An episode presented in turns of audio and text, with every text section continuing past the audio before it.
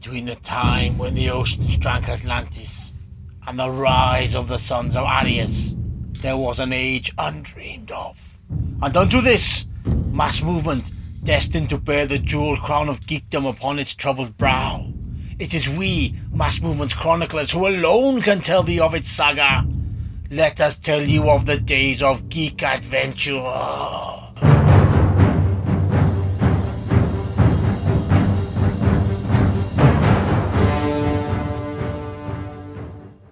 Hello, boys and girls. Welcome to another episode of Geekorama. Uh, we've made it to 12 of these things, which seems quite incredible to me. But anyway, let's kick off this episode with a track, shall we? This is Possessor with Twisted Nerve Endings. It's taken from Speed of Death, which is out now on APF Records, and it is a blinder. So strap in, hold on tight. This is Possessor.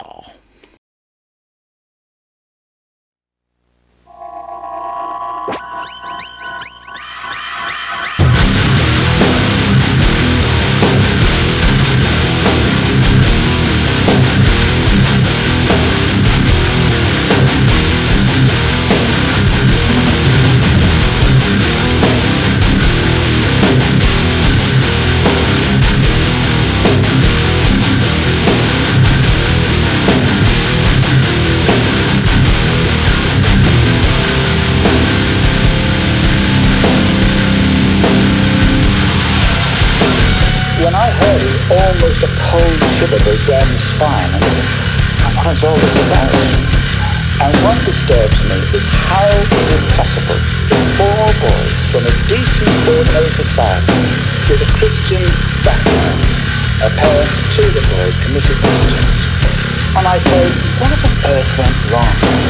If it can happen to these sort of chaps, well, goodness knows, uh, what's going to happen to even more vulnerable people?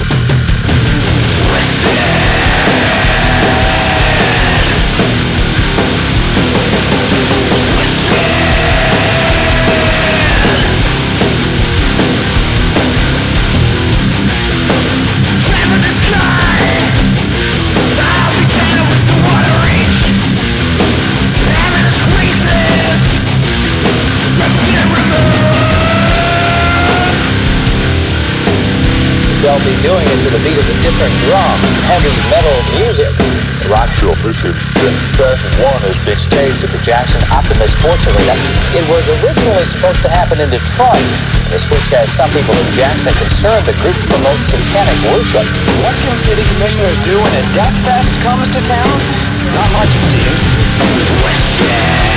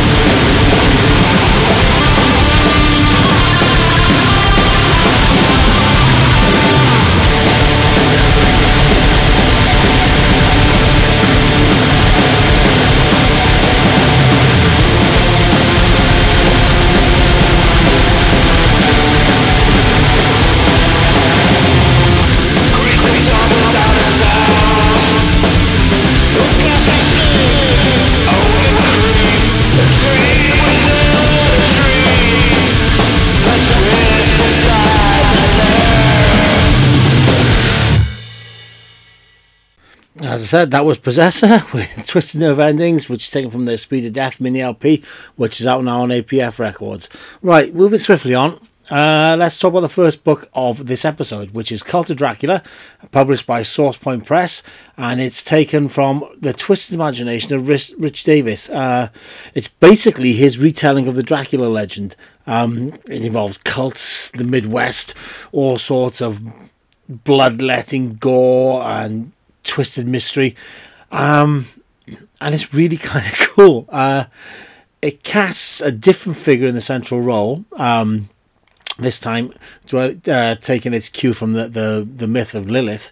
Um, and it really, really, really works. Uh, the payoff isn't quite what I wanted it to be, but you know the art and the uh, the story make up for what's well, in, to be honest, it's quite a lackluster ending. But um, it doesn't really matter because the book itself is just gorgeous. The story is fantastic. I just wish there'd been a little more drive at the ending.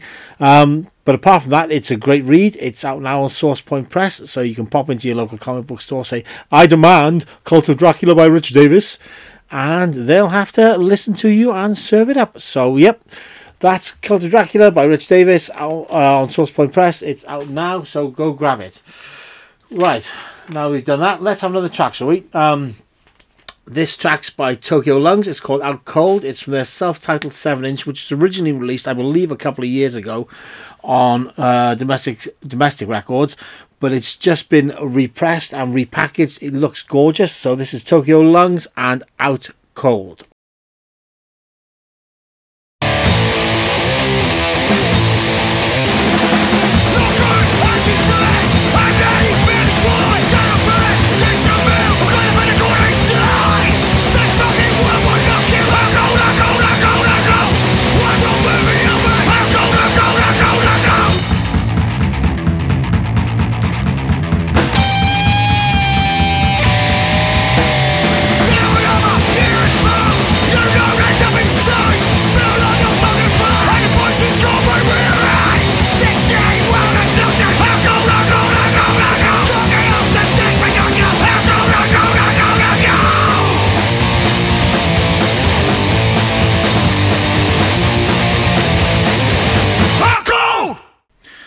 Tokyo Lungs with How Cold, which is on domestic records. Um, yeah, goddamn, that was pretty cool. Huh? So, um, on the end of that tr- blazing hardcore, I think it's time we talked about the new book from my old mate Alexandros Anesiadis. Um, it's called We Can Be the New Wind. It's just been published by Earth Island Records, and wow, it's uh, yeah, it's it's like an 80s HC and punk rock scene, scene's wet dream. Um, this has been a real labour of love by by Alex, and you know it's it's taken a couple of years to come to fruition, but God, it is, but it's absolutely worth it. Um, he's interviewed over 160 bands. The book's like over 800 pages and includes everyone from the Rites of Spring to the Hard Ons, from Seven Seconds to Pagan Babies, and just every other band you can imagine in between. Uh, it's incredible. It's just absolutely incredible. It, it's to me, it's it's the new scene bible. If you were there in the eighties, if you were part of the scene, you're going to need this book. Quite literally, it's it's a, a tell-all history. You know, it's our oral history. It's it's who we were, who we are, seen from every band's perspective. It's just incredible. Um, it's even got an intro by uh, somebody else I spoke to a while back, Mike Gitter, um, and there was a time when I was going to write the intro. I guess uh, one thing or another happened, and Mike volunteered his services. And to be honest, he's done a better job than I could have done. Um, and yeah, this book it's just mind blowingly good. Alex, my brother, you did it, man. You you literally created one of the definitive punk rock books. Um, I mean, I'm just I'm still wading my way through it, and I guess I'll be reading it on and off for the next four or five months.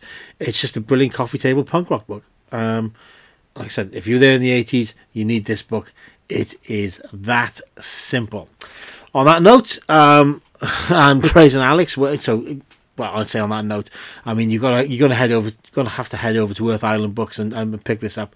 Um, just type in Earth Island on Google Book on, on Google, and it'll take you straight to Earth Island Books, and you can order it. Uh, it's called "We Can Be the New Wind." It's by Alexandros Anesiadis, and you need to read it now. So let's have another track, shall we? Um, this is a band called Swamp Coffin. The track's called Your Problem. It's taken from their Flat Cap Bastard Features uh, record, which is again on APF Records. It's another skull crusher and it is going to turn you inside out. So, again, sit down, strap yourselves in. This is Swamp Coffin.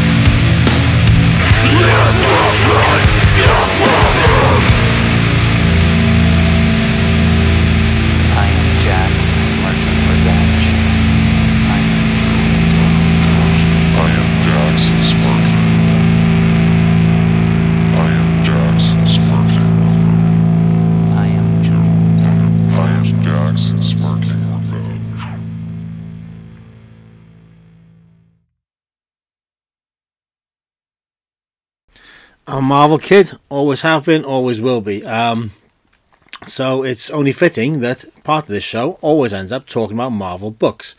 Um, and lately, I well, lately uh, in the last couple of weeks, I've I read uh, Winter Guard, Operation Snowblind, which is uh, wow, it's um, a sort of retelling of the Red Guardian and White Widow mission that took the Winter Guard and the Avengers to the brink of war.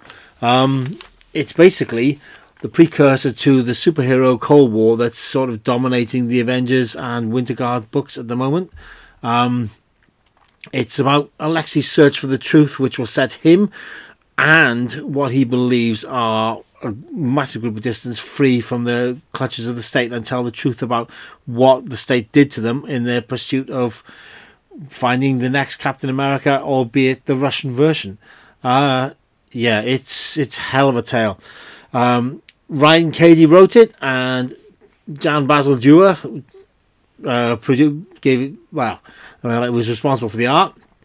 Um, and they've made a heck of a book. They really have. They've created a, one of these sort of stories that captures the essence of the country that is based in, as well as the sort of pers- personality of the team that it features. Uh, it's all about intrigue and espionage, and nothing ex- what it seems to be in this story. Uh, it's yeah, heck of a book. Um, it's published by Marvel, so yeah, pop along to your local comic book store, pick it up now. That's Winter Guard, Operation Snowblind, and yeah, it is a doozy, as we like to say around these parts.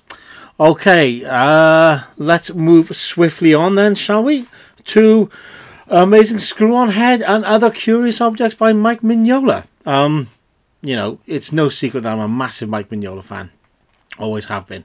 Um, and this is sort of his take on the strangest sort of pulp stories you could ever imagine. Like heroes whose heads are screwed on and empl- were employed by Abraham Lincoln to uh, combat undead professors who just want to conquer the world by using ancient magical objects.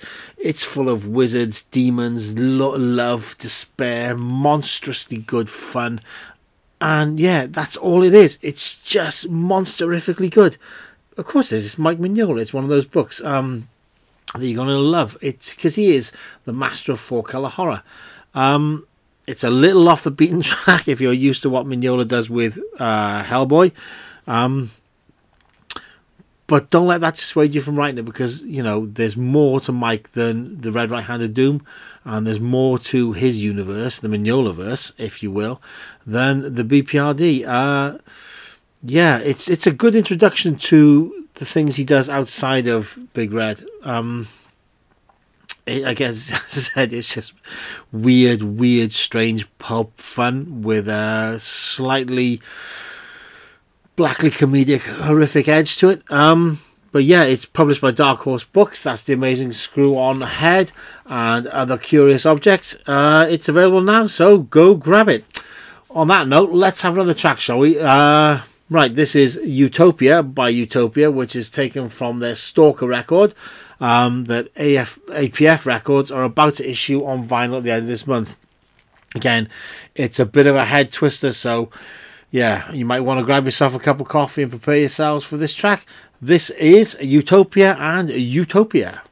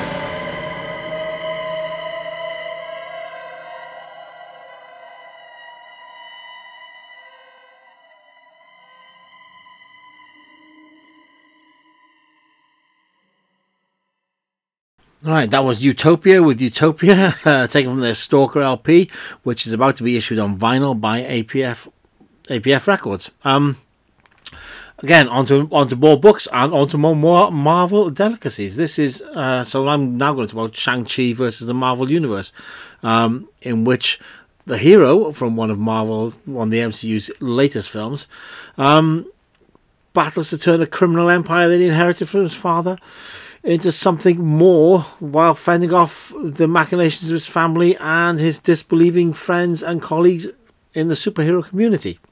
Uh, it's an interesting take on the idea of atonement and redemption, and kind of focuses on the way those closest to you can ruin the best laid plans of man and Shang. Uh, again, it looks fantastic, and the story is wonderful. I mean, Jin as a Gene Luen Yang, um, he's sort of got the whole 70s retro golden harvest thing going on at the same time as he's but he's dragged it into the 21st century. It's just a really really good shang-chi book.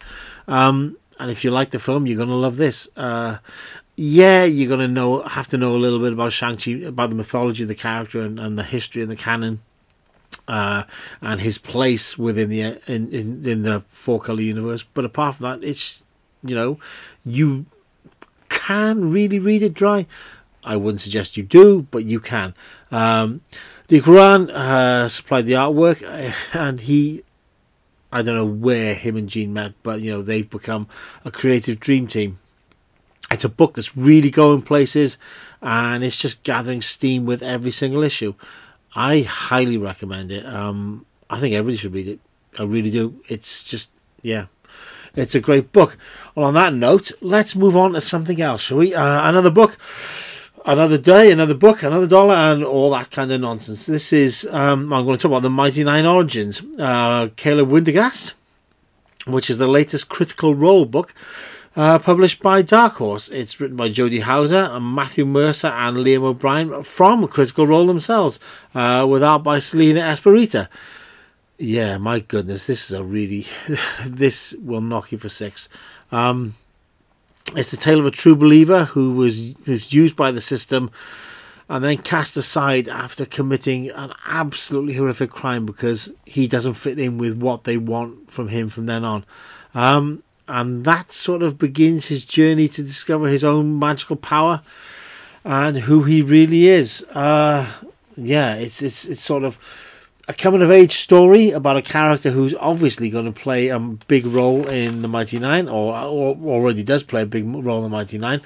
It's a must-have for any D and D player. It really is. Um, it's an emotional roller coaster of a book. It's and it is absolutely dripping in detail, both artistic and literary. And it's yeah, I highly recommend it. So again, add that to your pull list at your local comic book store. That is the Mighty Nein Origins, uh, Caleb Widogast. It's published by Dark Horse, and you can grab it now. Right then, uh, let's have another track, shall we? This is Desert Storm. The track is called Black Bile. It's taken from their Omens album on APF, and they'll be playing at a town near you soon. They're about to head out on a UK tour as I'm recording this. Um, who knows how far into it they'll be by the time you actually get to hear this, and I hope you've got to see them. So yeah, Desert Storm, Black Bile, get ready for musical destruction.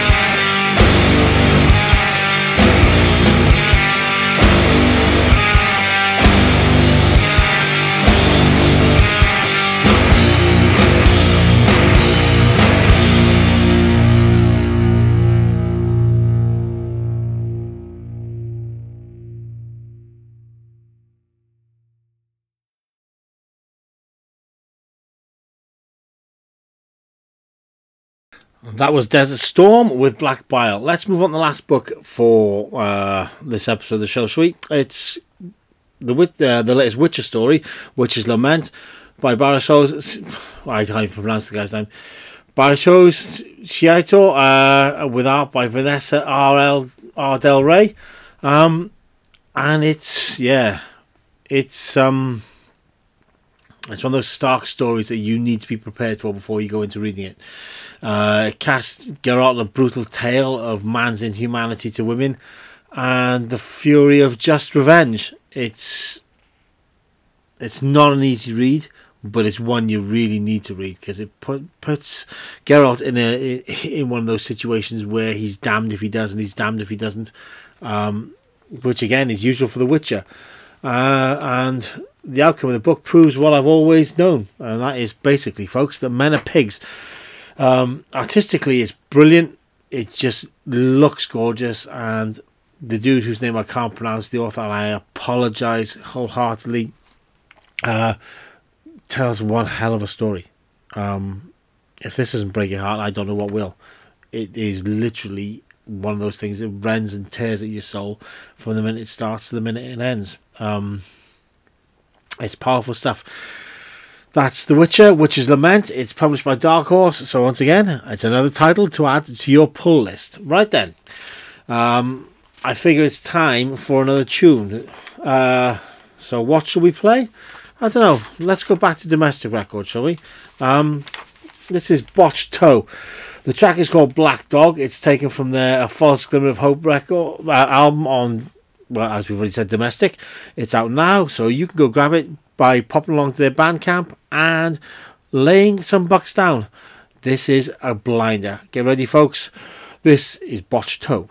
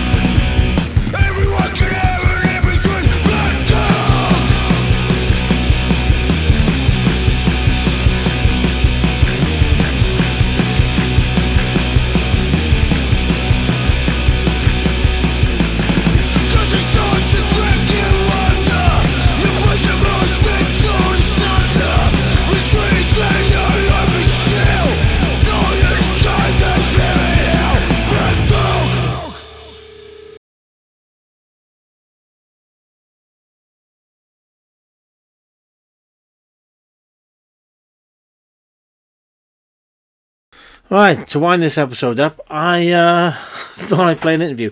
I caught an old mate of mine called Buffy. Um, we sort of spent our wasted youth hanging around TJ's. Um, and Buff's life took him in a completely different direction to most people. Uh, so I thought I'd figure I'd catch up with him. So uh, we talk about his past musical endeavors, my past musical endeavors, military life, uh, the scene, and his musical future. So stick around, listen to Buffy, because you know you're gonna fall in love with the guy. Everybody does. He is literally one of the punkest people I've ever met in my life. They don't get much more hardcore than Buffy. So, Mr. Buff, take it away.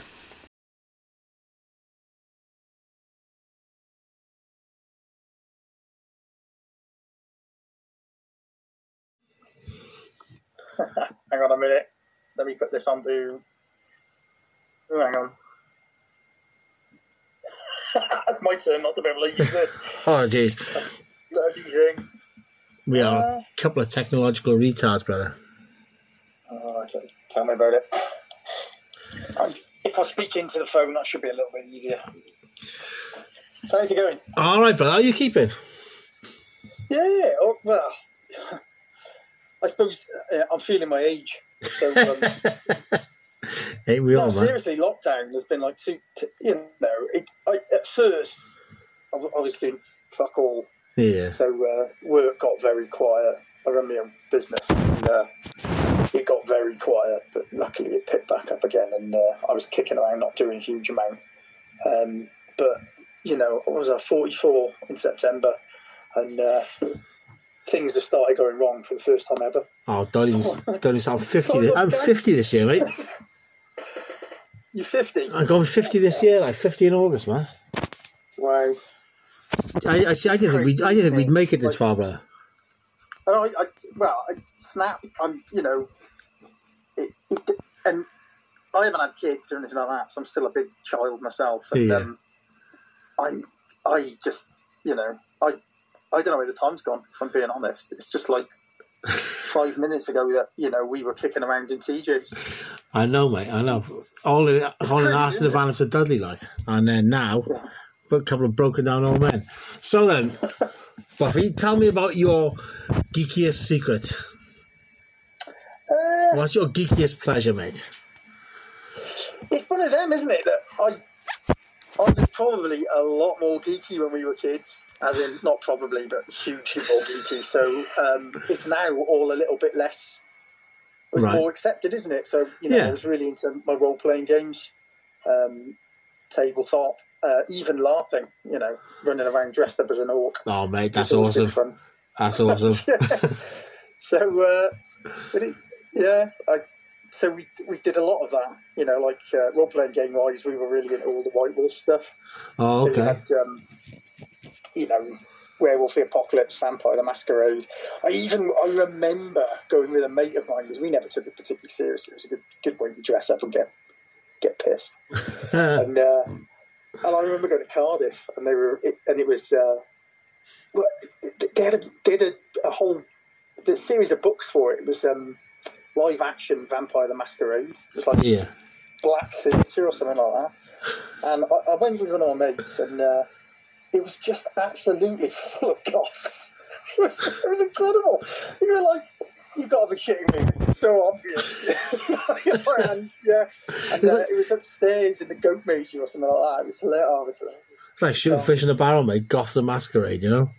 Well, you- you know, it was, and and it, clearly they were all just a little bit narcissistic. so you know, we, we just had a laugh at it. Uh, but I can't. I do remember that. It's like for me, it was always just about having fun. Um, but there were a lot of people who I think didn't do a lot in their Yeah. mainstream, you know, in their daily life and lived out their fantasies, like sort of like pretend, which was uh, which was funny.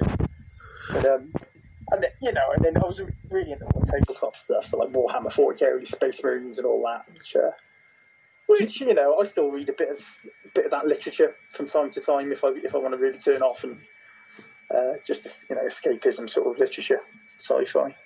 Um, I managed to rope my missus into playing some board games and card games once in a while. No way. Yeah. See, my, mine will not indulge the hobby in any way whatsoever. Don't really blame her to be honest. I'm surrounded I, by I'm surrounded by games, and I live with two women who just refuse to play them and just go, you know, shut up, geek.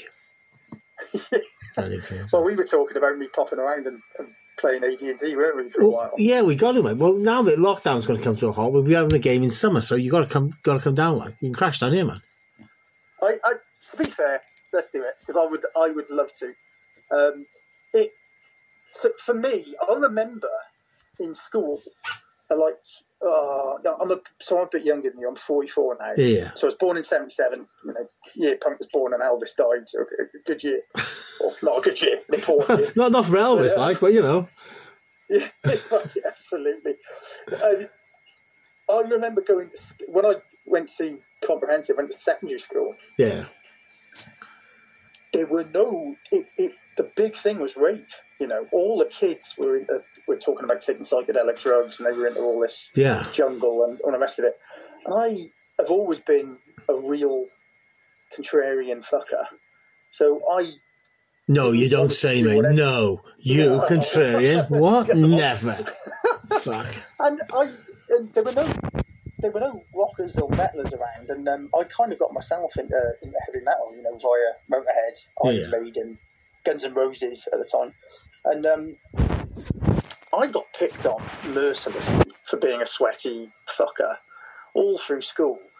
Um, and you know, being into role playing games and all this, and you know, like all you know, uh, and uh, in those days, the only people with tattoos were sort of metalheads and, and rockers, really. Yeah. And of course, now, uh, especially as now I've got a beard, um, greying hair, and I ride a lot of motorbikes, um, I fit the uh, the hipster mould You, you are you are like you know the, the picture the picture of the hipster. When you look up hipster in the dictionary, there's Buffy looking back in two picture of me on a cafe recently, yeah.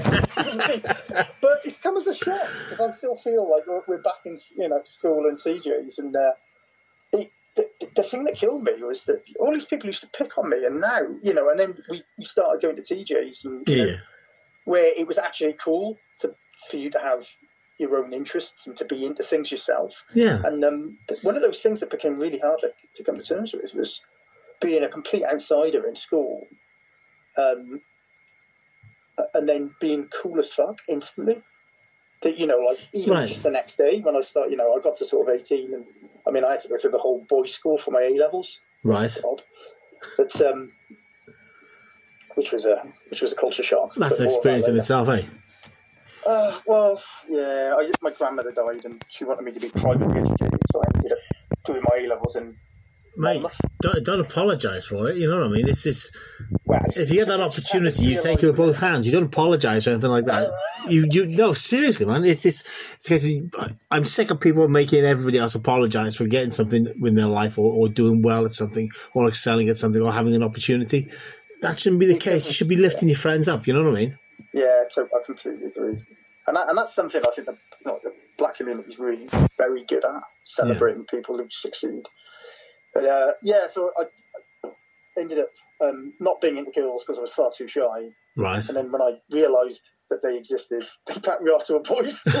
and I had to cut all my hair off and wear suits to school. And I was like, oh my God. So that's where punk came from. It was a complete rebellion against, well, I was not going to do that. And so then, yeah. And then I, obviously, you and I met when uh, I was in a I was in a band called In the Ship, Yeah. and uh, and I I don't know if you remember, but I guess you were probably younger than all the guys who was in the band with. You know, they're all in their fifties now. Yeah, if I'm, I'm a bit younger than Flid. Um, yeah, 'cause he's like two years older than me, three years older than me, maybe. Yeah, so he, was just he was a singer, and I, I, I speak to him occasionally, but he's he's it's hard work, sort of like um, getting hold of him. He, he, he interacts on his own terms. Well, he lives on, on on a mountain in the middle of nowhere, doesn't he? It's like living the dream. Yeah, he does. I've been there once, uh, which is a bit of a shame because we were we were really good friends. But actually, a lot of my friends from that era, you know, I was really good mates with. A, do you remember a guy called Claudio Rabenstein or Fibs? Yeah. Yeah, so he's the my eccentric millionaire friend. So we, uh, his his dad was a V two rocket scientist, and um, Okay. yeah, yeah, on his deathbed, he, he told him, he said, you know, Claudio, you need to find out what happened to your grandparents. You know, they disappeared, and you need to go and find them. And so he, he, he was sort of talking to me about it, and I, you know, I was like, well, mate, what, what do you think happened? He said, well, I think that, you know, I think the regime took them. So, you know, the Nazis. So I, well, you know, he, he didn't have any money or anything, so there was no chance of, uh, you know, going and investigating personally. So I was like, well, why didn't you write to a bunch of TV companies and magazines, see if anyone wants to take a story out of it? And lo and behold, he was an animator, a struggling anime artist and animator. And um, we went off, uh, a TV production company picked up the story, and we went off with this three girl production team and drove in his old Volvo all around Germany, going to all the Bundesarchives and lots of the camps. Um, um, it was it was put out on Channel Four, um, and it was absolutely harrowing. You know, the only I was the only English speaker for a lot of it. Yeah. Um, and we had all these, you know, the only things I had to read were um, survivors' accounts of the Holocaust. And we were allowed to stay after dark in, in camps, and it, it was really, really harrowing. Um, but he was really lucky, and uh, I remember having a conversation with him, and he was like, Buffy, no, you stay here. I'm going to be filthy rich. And I was like, mate, I'm, I'm literally down to my last 20 quid, which is enough for a, a very cheap bus ride home, and that's me. And uh, I remember getting back to Newport, and um, he ran me up, and he'd, he'd managed to find the records from his grandparents um, at the records in the records that survived Auschwitz. So they'd been carted off and gotten rid of, um, and he doesn't know why exactly, but uh, his granddad was a cavalry general, and his grandmother was a portrait artist of some renown. Probably and they had they were the von, they were landed gentry, so they had all these castles, and um, and you know, all of a sudden, my stinking crazy punk mate Phibbs is now a multi-millionaire. So he, he, he approached the Swiss banks, lawyered up, and they basically said, you know, you've got us back to rights. Yeah, you're absolutely right. You're a von Rabenstein. You're the eldest son. Trouble is, all of this has been bought and sold several times since, and nobody, including us, knows what will happen if this goes to court. Right. How about we just give you, I think it was 26 million pounds worth of reparations? Good God. I know. And so I, I then ended up living in the middle of the Harz Mountains in this old, ch- ch- um, it was an asylum for, for kids. And uh, it was absolutely, again, it was absolutely frightening. Uh, we had one wing that was sort of decorated and had furniture in it, and the rest of it was just completely empty and echoey. And uh, I, I moved in with him, and I think I spent six months over the winter in the middle of the Harz. Um, and decided I couldn't live precariously off my my uh, my millionaire mate anymore. I came back to the UK and just basically went, ah, fuck it, I'll join the army. Well, that's it. Because like, it was weird. Because like one day you're in TJ's, right, and then the next Yeah, yeah. you're not there for a while, and, there's, and then it occurs to me. So I say to Flid, "Where's he gone then? Where's Buff? Oh, he joined the army. Motherfucker never told me. You know, he just fucking disappears, like ups and goes. I mean, good choice, like good career, man. But fuck, you know. I, it, it was one of those funny ones. uh, It, like that was quite formative in that decision making process because I, I kind of got to the point where it's like, I think sometimes you have to be stand up and be counted about some of the things that you believe in. I Yeah. mean, these- you know, we, we, we live in a world that's going through genocide now. And Right. Yet, you know, I, I personally think, you know, a lot of the problems we think we've got in the West really not that big on the grand scale of things Not- you know. yeah, you know. Um, but it, I mean, what was it like? I got properly excommunicated from the punk scene, as you can imagine, and you know who, your- your friends are. yeah. But you got you got you do something that people are not. you got you got excommunicated by the people who didn't give a shit about anything else apart from their own point of view. Right? It's like when I say to people, "Oh, when I was 18, I was well, well decided to join the Paras, right?" And the only thing that stopped me was I broke my back when I was 16, and they pulled medical records, and I didn't get in. Right? I was one flight away when I was 19 from joining the IDF. You you say that to anybody in the punk scene, they go nuts. You know? Yeah, because they don't get it, and it's it's not about um, conformity. or anything. It's about fight for people who can't fight for themselves and doing something worthwhile and different. You know, um, Well, for, well, for me, you know, like we we from South Wales, and yeah, it, it's not. It, it, it- there's not a lot there. I mean, you know, I was Yeah. working on building sites. Um, I did go and get. I mean, I went and got a degree right. basically because I didn't want to work in a factory. You know, Yeah. like, well, what the fuck am I going to do? Well, yeah, exactly. What are our choices? You know, I mean, we we are Uh, abso- absolutely, and and you know, coming out the other end of the degree, I got first class honours degree, yeah, and the, the and got out during the millennium. You know, when the millennium bug had just you know flooded, it flooded away into nothing, and there was no work anywhere.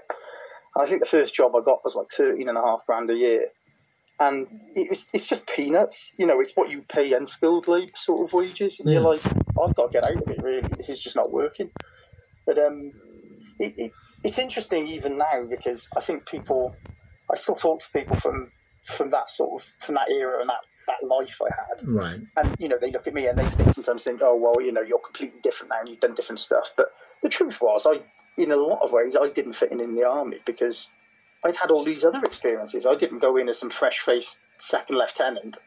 I I'd had a life beforehand, and I I could relate to the soldiers really well.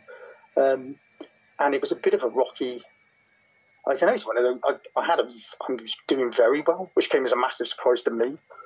Um, because you, you always have that, oh, you know, that um, imposter syndrome. You know? Yeah, yeah. I'm sort of like, I'm, I'm an imposter to this world. I've, I've come from South Wales and loads of people with piercings and tattoos all over them.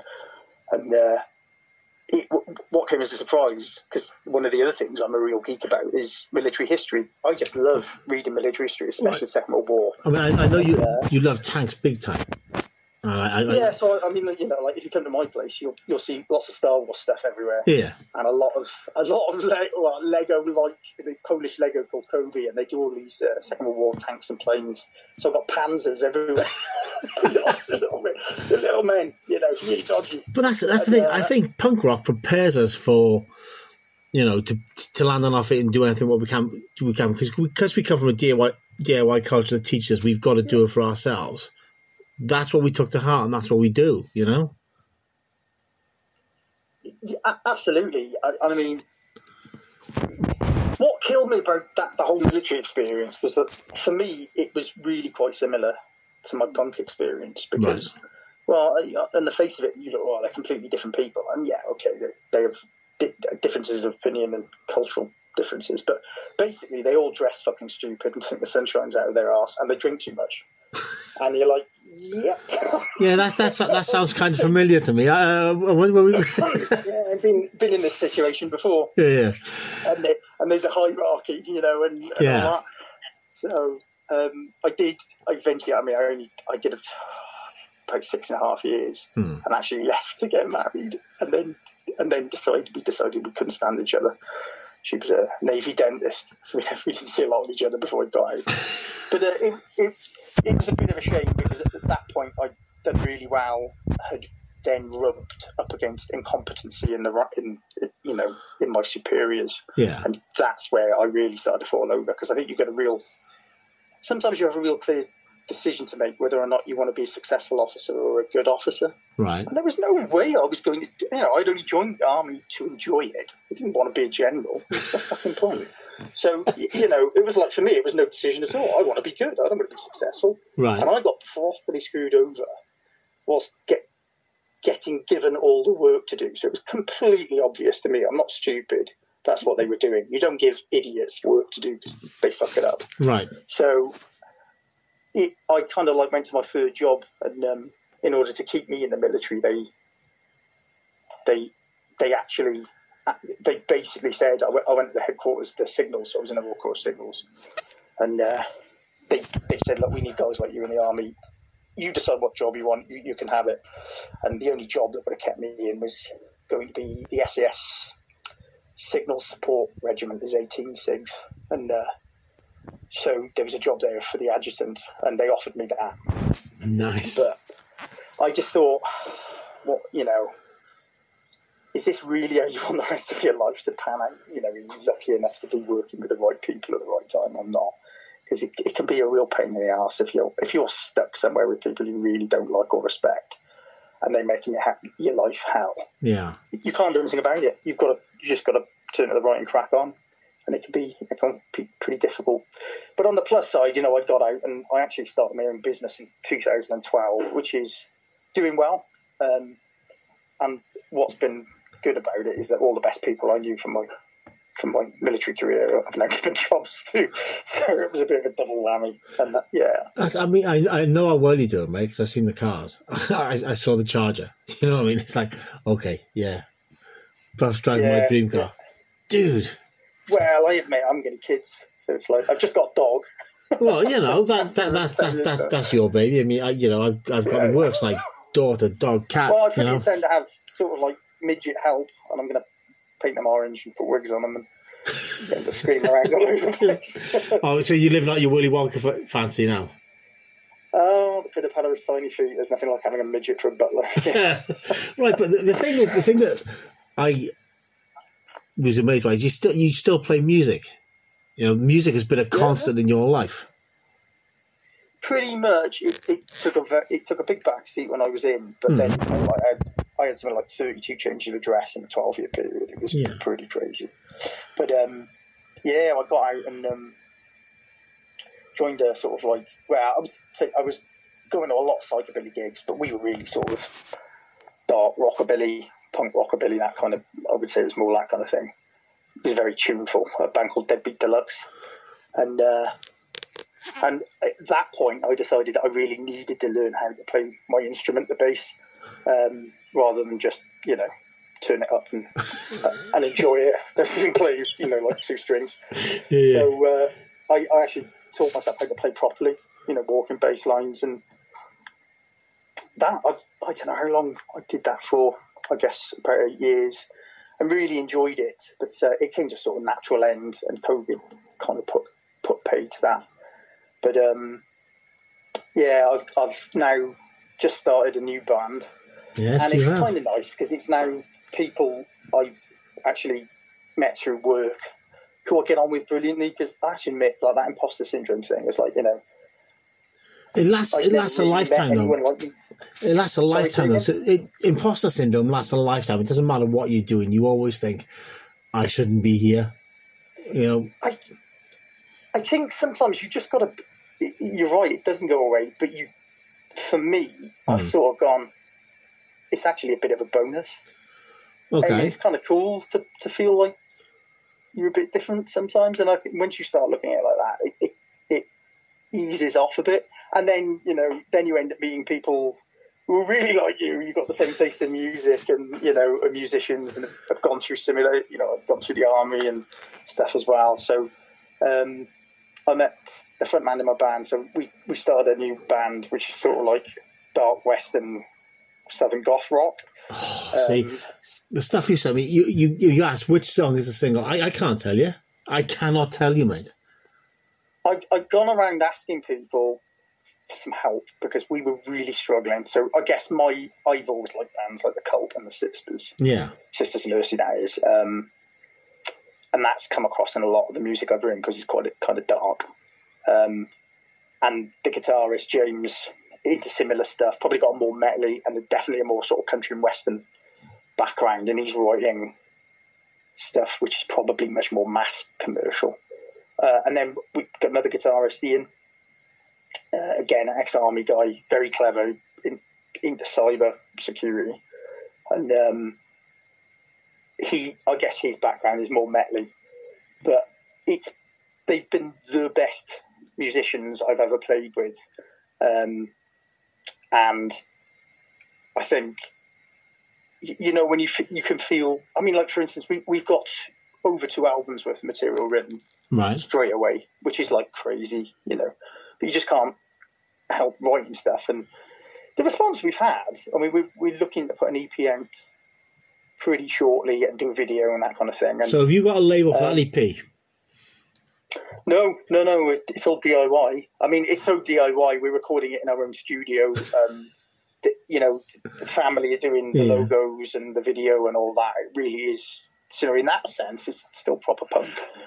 But um, I, I, it just the, the response, you know, and you'll get it. You'll understand what I mean. You know, you, you can give people stuff, and you know, friends and family but nothing to do with, with the, the genre or anything like that, and you get a bit of a lukewarm or yeah, that's cool. But we've we've had such a you know such an overwhelmingly positive response. I now can't help but think that probably gonna have a go and see where it ends up. Well, you got you got it, mate. just for shits and giggles. You got. I Well, why mean, not? I mean, you know, I, rather than always wonder, or if I'd have taken it a bit more seriously, what we'd have managed, um, I'll give it a go. You know, and if you fail, sod it. At least you've given it a go. yeah. You what's the harm in trying? It's like we put Charlie's back together after 25 years of. I Really know, well. yeah, I noticed. Yeah. Fucking hell. And it's literally like you walk in, you walk in the rehearsal room and it's like, okay, we haven't been away from each other. You know what I mean? It, it- it's just you pick up where you left off, except everyone's just fatter Fatter and bolder and Yeah. greyer. Oh, yeah. and nobody's knees yeah. work. I resemble that remark.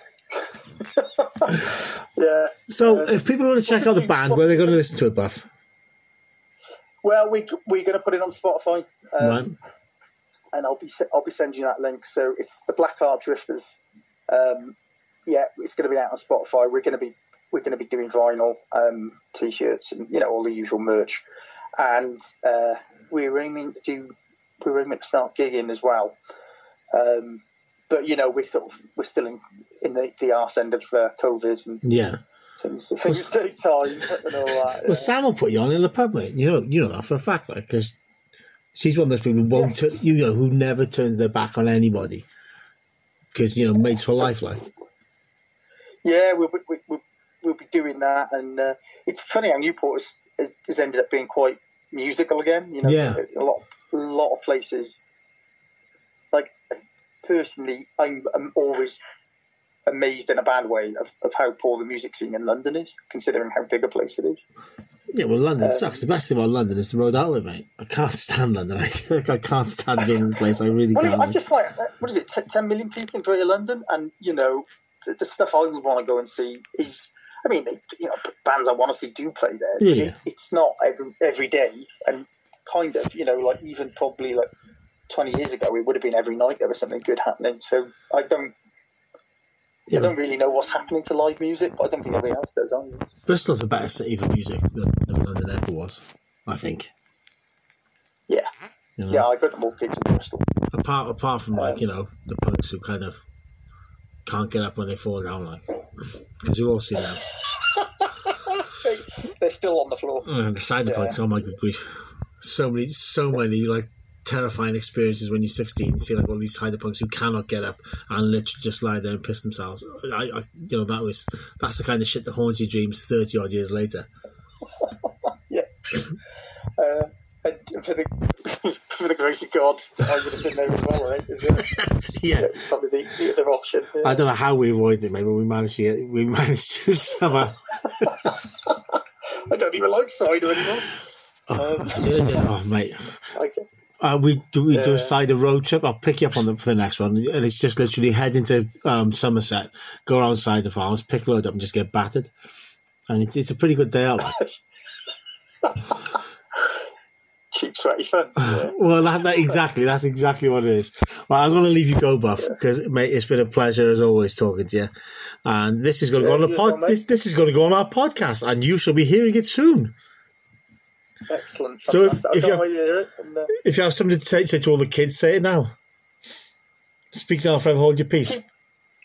mate, keep rocking. It ain't about what you look like. It's about what you're listening to and how you're enjoying it. And, It uh, is, bud. I think we're living proof of that, mate. Just about as we both. Well, I got to reach the half century before you, but we're both getting there, buddy. You know, yeah.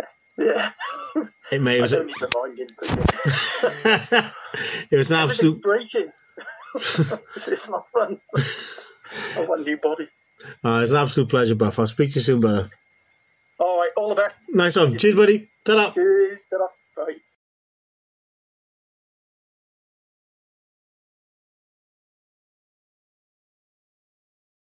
Right then, folks, that's it for another episode of Geekorama. Uh, tune in next time. Same geek channel, same geek time.